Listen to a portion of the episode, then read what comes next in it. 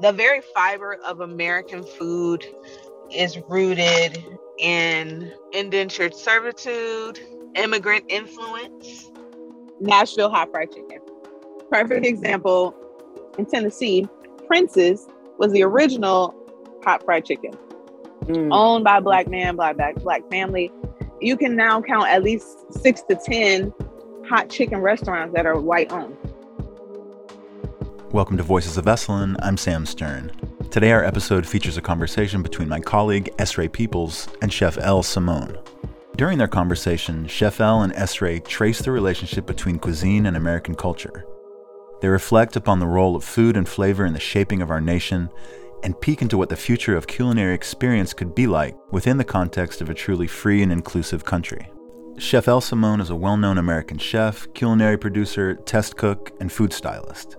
In 2013, after realizing that women and people of color were underrepresented amongst chefs, she founded She Chef, a mentoring and networking organization for women of color in the culinary field. She can be seen on PBS on America's Test Kitchen and is the first African American woman to appear as a regular host on that show. Chef Elle is also a survivor of ovarian cancer and shows up as an activist and representative in that space.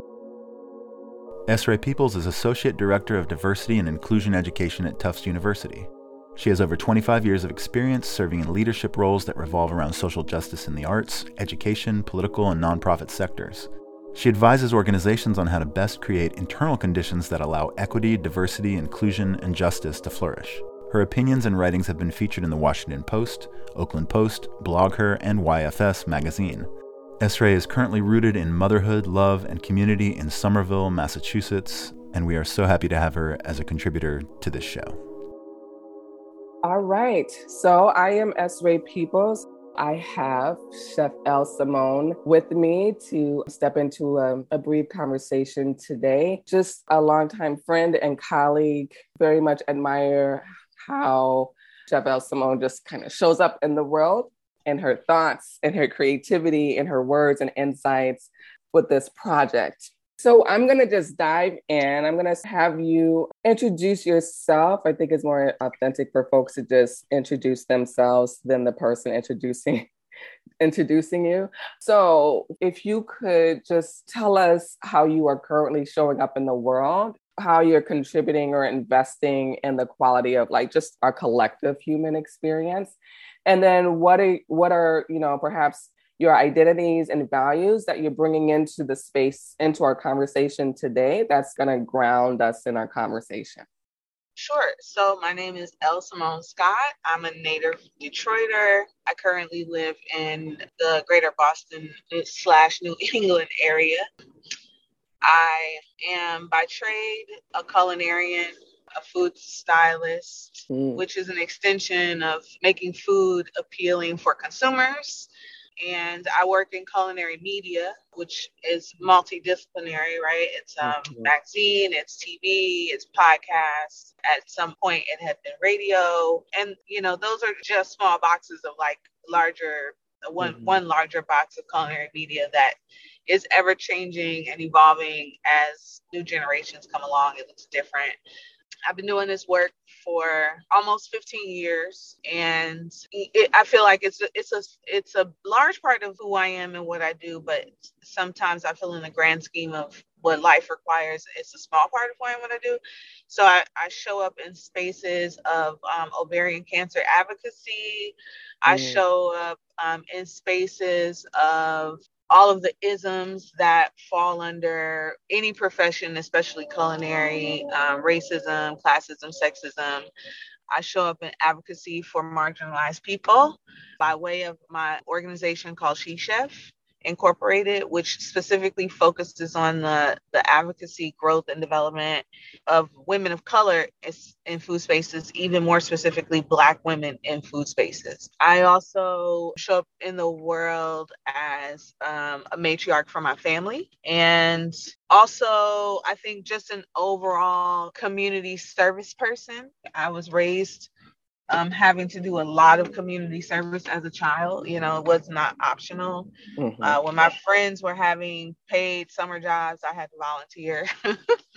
so, you know, I it you know that I have a service gene as I like to refer to it, you know, so like anywhere where there's service needed that I have the capacity to fulfill, I do. And so I think, you know, those are my primary spaces. Of course, I'm a woman, I'm a black woman, I'm queer, you know so i'm always you know always just naturally by waking up every day showing up in those spaces um, i in the past have been far more active in the lgbtqia plus community but ovarian cancer is kind of like my current banner so that takes up a good amount of my time and and i'm a mm. daughter a partner and aspiring to be other things in life. So I, show up as a person who's always searching for pieces of my identity in the world, putting the puzzle pieces together to fulfill my destiny of completing the puzzle one day so that I can r- transition peacefully to the next realm, you know? Right, right. That's beautiful. And that I, I had a smile on my face when you're talking about community service and that just being a gene. I remember growing up. You know, back in the day, I don't know if all high schools were like this, but I remember in high school, it was a requisite to put in a community service. Like it was a part of, yeah. like I had to put in a certain amount of hours in order to be, in order to graduate, right? Yes. Um, so yes. while people were holding down jobs at the mall, getting discounts on clothes, I was painting fences at a library, you know. Yeah, habitat, good old Habitat for Humanity, even, you know, yeah. doing right. all of those things. All yeah. of those things and all of the pieces that you lifted up, you know, how you show up in the world. And and I also smile when you offer that you are a matriarch for your family. And it, it's absolutely fascinating to me that when you traditionally think of a matriarch, I think of like an older person. I think of, you know, grandmothers and great great aunts or great great grandmothers. And it's just indicative of like the shifting of culture and time that, yeah. you know, many um, I, you know, like for myself, I'm I'm a Gen Xer, right? So many Gen Xers, you know, early mid 40s, even late, like are stepping into these very meaningful, very important roles, particularly within the Black community. Like the the the role of a matriarch is profound, and and it seems like it, you know, people stepping into those roles are a bit younger than they have traditionally been. All of the things and the ways in which you're showing up ultimately it's like seems to be grounded in relationships relationship with yourself right? And how that translates into the breadth and depth of relationships with others around you and, and, and your community. So that's fascinating as well. Given your background what are your thoughts on both the historical and modern role that food has had in our collective human experience and in your opinion, what role has it had within particularly movements around justice and liberation? That's a really that's a very interesting question um, that I don't get asked often, but I think is extremely important. And to be honest with you, I am just scratching the surface on the deep dive that is probably the real answer to that question. But mm-hmm.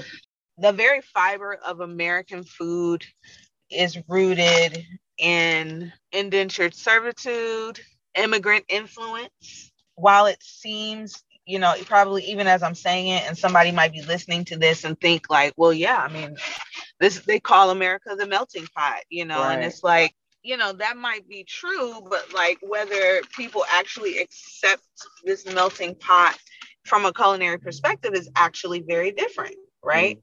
Toni Tipton Martin wrote a book called The Jemima Code, and the mm. Jemima Code basically explored cookbooks of the early 19th century in America and their authors and their credits, right? Like who who actually wrote this book, you know, where what are what are the the source of these recipes, right? Because as we know, there's a certain time in history when when there would have been no white people cooking food in their own kitchens, right? And and not only is a part of that history a part of the horrific historical act of slavery but it it, it also actually carried over until mid and almost late 19th century right? Like up 1950 is yeah probably, you still have I, folks that you still have the help and people coming in yeah. for you. Yeah yeah. yeah it's probably the mo- the most recent documented you know indentured servitude related to food specifically right that remained right like that was like the last piece someone to care for the children someone to cook the food right, right. so these recipes that these housewives were sharing at their dinner parties and you know inviting friends over for were recipes that were not created by them or cooked by them they were cooked by the help by right? that right um, but but these women also these same white women who did not produce one single recipe also wrote cookbooks using the recipes that they were in not and not saying inspired by i'm using the word inspired by the recipes that their the help cooked for them and their families and their friends as they grow older, right?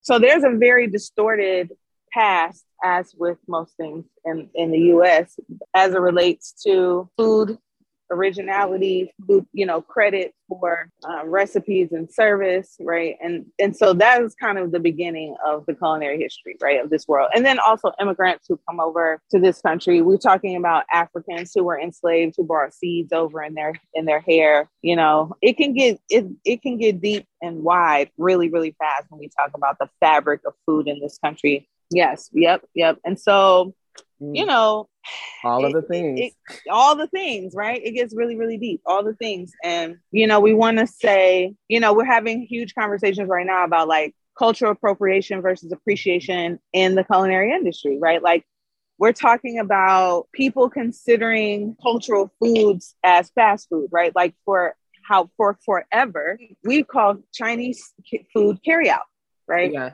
Mm-hmm and and not because we literally carry it out but it is a language used to diminish the relevancy and, and the value and the value yeah. right yeah. even erasure mm-hmm. of culture and food right there's been lots of conversations going on about how do we take food out of this particular cultural aspect of treating it like it's not uh, important you know right right and that kind of arcs back to um, this notion of the melt of melting pot right um, i was in, yes. a, in a conversation um, i attended a, a webinar a couple days ago when we kind of peel back the layers around melting pot and while mm-hmm. at first hearing of it, or originally it was meant to suggest that we're all in this together, all of us make up this wonderful, juicy pot of whatever this melting, right? You know, whatever it is, and it's great. But the flip side of that is if everything is melted into each other, there's no distinction and there's no no, it's diluted.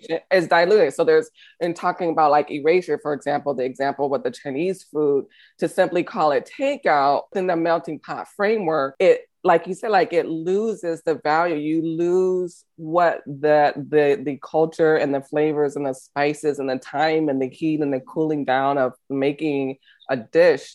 You lose all of that when you simply say carry out or simply dump it into a melting pot, right? It loses right. all it, it it it severely compromises, right? It severely compromises. I mean, even to take it yeah. a step further, that really it's Chinese American food yeah. Chinese American food that's considered takeout, you know, and mm-hmm. it diminishes the Chinese American experience in this country and you know what they had to do to establish themselves, you know, in in this country and and just apply that same principle to every culture. Every culture, you know, every culture, every single one.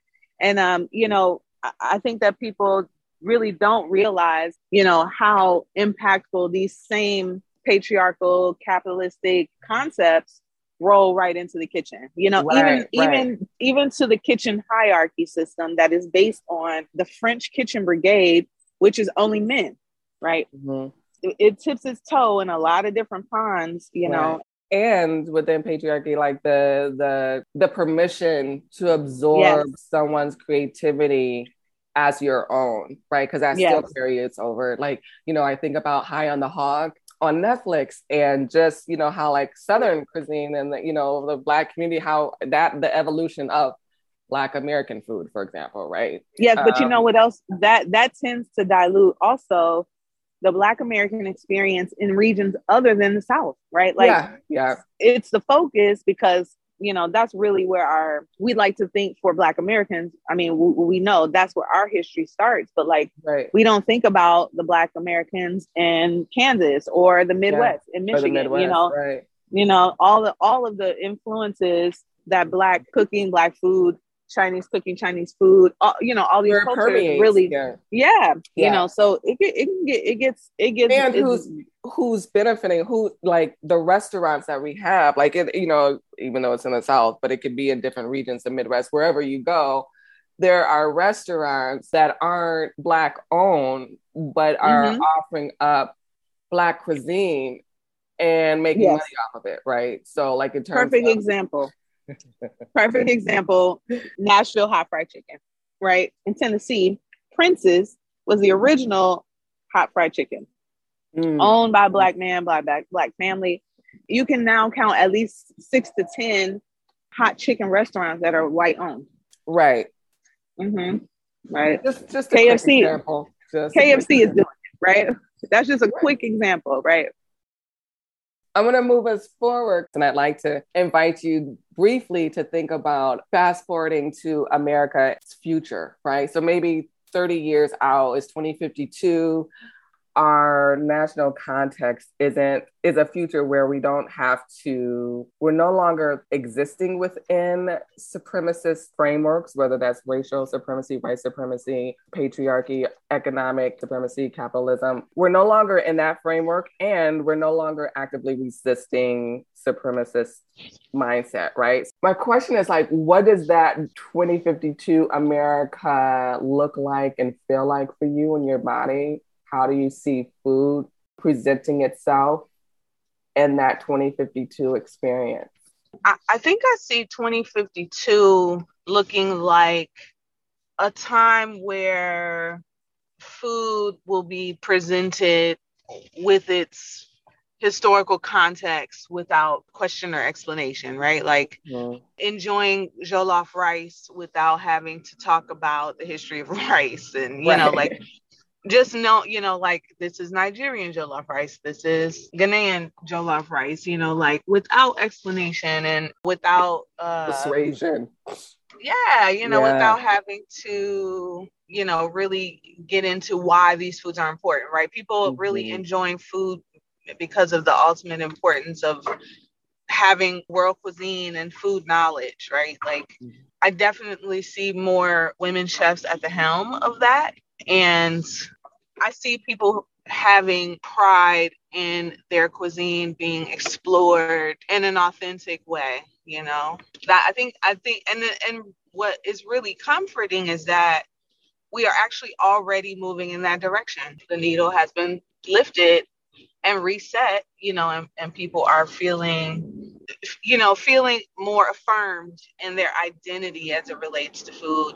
So publications, the New York Times, the Washington Post, all of these outlets that have like major food emphasis are excited about moving in that direction Mm. because the complexity of food is so welcomed and it's so exciting and it just brings so much more real context to this the, the cultural ex- experience of being an american in general Right. you know and so I, I feel like 2052 is gonna look like that but like super shiny and uh, more polished and you know definitely more publications books podcasts you know all those things if they even still exist in 2052 right i feel like these conversations will be led with uh, you know without that patriarchal scope right they'll be led Mhm. Just going right into like let's explore this food you know and um it's gonna that's gonna be an exciting time i hope i'm here to to see a little bit of it I hope so too. And what you, you know, like let's just explore this food. Let's just taste it and enjoy it together without any, like you're saying, you know, when not having to explain, right? Yes. a history. Because I, you know, when I was listening to you, you know, I was thinking, you know, man, when we do explain or give context, it's it's asking in a sense, it feels like it might feel like us asking permission to Mhm. be asking permission to taste this Nigerian jollof, right?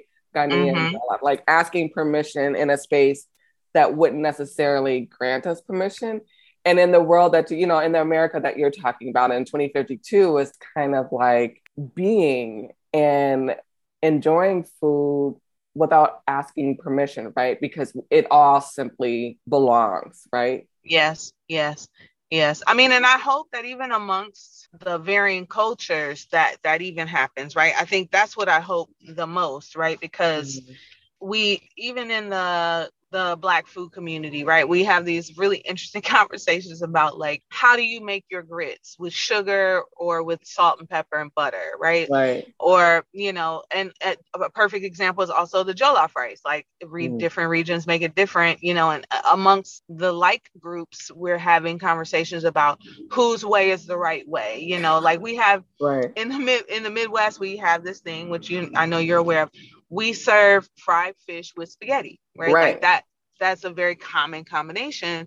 And there are still there are people who look like the people who cook that way who are you know who question the validity of it like no you don't do that you're not supposed to do that you know so even amongst the cultural groups not you know not diminishing mm-hmm. yeah you know like not mm-hmm. diminishing the very individual experience of being whatever you are in america you know like there should yeah. be no conversation or competition anti- or right or wrong yes right or wrong amongst like uh, you know like szechuan cantonese food versus American Chinese food. These are all mm. real life experiences. So I, I, hope in 2052 that it looks like coexistence amongst the like tribes about the ways in which they have had this very real experience of being in this country and how it all really mm-hmm. is interwoven and really um, supports one another. You know, right. like there's no American Chinese food without Chinese food, right? Like the American Chinese right. food shows the legacy, the survival, you know, the attempts to survive and the attempts to m- retain cultural aspects, but while becoming who we have to become to, to live in this country, right? Like right. there those you can't have one without the other. One right? without right. If you if you unravel one of that thread, you again you compromise it, it's not a tapestry. Yes. That's that's whole right? Yep. If you yep. take out one piece of that thread or the color in the, the weave of it, it's no longer a whole fabric. Literally, there will be holes in it. Yep.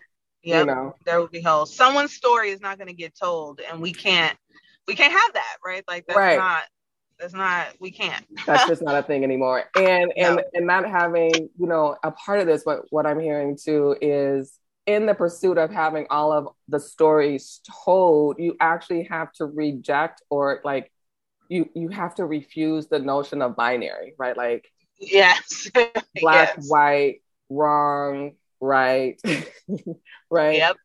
All of the all of the either or, you know, and it has to be a, a more of an intentioned collective and both and all, right? Because without yep. and all, you actually will eventually have nothing, right? If you're if you're taking out pieces of the fabric and creating holes, eventually there's there there is no tapestry, right? There's no us. Yep. Yep. Wow. Yep. We just had a sermon and we need to okay. open the doors to the church.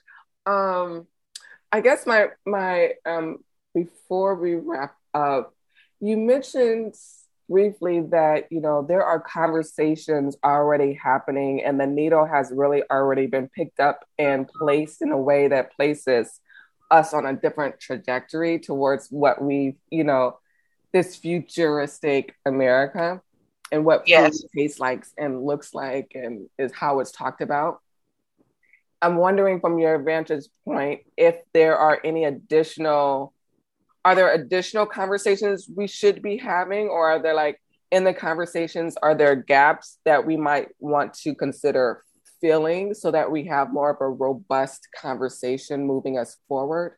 Oh absolutely. I mean and you know this probably could be a whole another conversation in and of itself but mm. you know when we're talking about food and and and america and you know culture and ethnicities you know we're talking about you know socioeconomic issues that come to the forefront such as like food insecurity food accessibility, right? You know, at America's Test Kitchen, where I work, um, this is not a plug, but one of the ways in which we approach creating recipes there is how accessible are the, the ingredients to the home cook, right? Like we are trying to bridge this divide between how can we teach the home cook how to cook these wonderful recipes from these different regions of the world um, but also teach them how to do so with ingredients that are accessible at their local market right mm-hmm. so there's there's that piece like how do you do that without diluting the authenticity of the recipe right this is right? this is the kind of the conversation we have about um, cultural appropriation versus appreciation when it comes to creating, um, executing recipes. So mm-hmm. there's that piece. But then we talk about does everyone in the country have access to the same basic ingredients, which kind of moves into the food insecurity, food desert right. conversation, right? Socioeconomic like, economic conversation, yes, capitalism, yes, right? Yeah. Yep. Yeah. Yep. You know, like what who what's accessible in what neighborhoods and why or why not right so like that is the real mm-hmm. i think that's a that's the beginning of of the real food conversation in this country you know like we could we could of course always approach it quickly and inevitably from the food culture eh, perspective but like who can even cook healthy foods at all right like who right. who even has an option to cook the way that they would like to cook, right? Like right. I might have ideas about cooking a certain way. When I go visit some of my relatives in Detroit, I, I remember going home for Indigenous Persons Day, right? And mm-hmm. not being able to just get like fresh ingredients in my aunt's neighborhood, you know, and I think it was the first time I realized that I actually have even though my relatives shop outside of their neighborhood for things that they need because they have they have access to do that. They have a car they can get to but you know like if someone did not have all of the, the tools or the resources to do that they're restricted to what's in their neighborhood. And and what's in their neighborhood is extremely limited right? Mm-hmm. even even maybe even towards what culturally they are accustomed to eating in you know in the first in their family. Yeah, yeah right? So yeah. like you know, the beginning conversation has to be like who has access to foods and why and why not and how and how not, you know, mm-hmm, mm-hmm. um, of of just like, you know, eating healthy, you know, or eating to your towards your your culture or demographic. Like, can you can that even happen for everyone? You know, and as long as the mm-hmm. answer to that is no, the greater conversation in this country is about how is about food access, food health, you know, GMOs. It can go far and wide as with many mm-hmm. conversations, but like just just the average American having access to foods that are sustainable for life and living. Right. Thinking about food as a resource, ingredients yeah. to food as a resource. And then like saying, like, you know, as you're pointing to, if that question if the response to the question is like no, then what what do we need to do yeah yeah to give access to the resources yeah. to the ingredients to the cilantro to the peppers to the lettuce right right to, because know. really food food shouldn't be even be considered a resource like food is right. is really that's like a right that's you know, a like basic right like water and education right so yes it's a basic fun it's like the basic fundamental need to live breathe to, right, every day right. you have to feed your body right? So like why is why is that even something that we have to you know be discussing or considering? Why is that an issue in a country that you know that is allegedly built on certain standards? And you know mm-hmm, like why are we having mm-hmm. conversations about right, food access? You know like right. everyone deserves food. Everyone deserves health care everyone deserves education that doesn't spiral them in debt you know like it's a right. basic it's a basic right need right. you know we should have right and that that doesn't happen in this country and why right why and then in 2052 moving us like what what are the conversations we need to have to reset us right to yes. reset the notion to move us out of these things being resources and all of these things being what's basic and what it is offered to all of us based mm-hmm. off of like human dignity, right? Just off yeah. of that, right? So like just changing that. that narrative. And a part of this, like the other branch of this is, I would imagine, in terms of conversations, how do we, so how do we do all of what you just said, those in the conversation? and how do we, in terms of thinking about like becoming an ancestor and eventually at some, you know, like transitioning to our seat among the ancestors, what's the work that we need to do in the here and now? um, yes. with, with the younger generation? What do we need to pass on to them? Yes. Um, so that when we transition, they're already they have all of the, all of the things that they need to move their families forward and the, and, and generations forward with mm-hmm. regards mm-hmm. to, to to food and and yes. health and wealth in their health, right? Yes. Yes. I think that I think that if if we can, you know, 2052 looks like um, real real cultural appreciation as it relates to food like a sincere positioning about the importance of cultural relevancy and and um, you know preservation i feel like if we if we're there in 2052 that means at some point before 2052 we will have embraced it as important and people mm-hmm. will look at the communities as a true representation of that and realize that in order for that to happen everyone has to have equal access to what they need in terms of food right? Like i can't show you how important it is to me to be mexican american in this country if i live in a neighborhood where I cannot even reproduce for you the very fabric, which is the food, right? That's that's the beginning of it, right? The very right. fabric of the food culture. I can't even reproduce that for you because I don't live where I have access. So I feel like mm-hmm. there's a mm-hmm. there's a plug there's an outlet and there's a plug there right and if mm-hmm.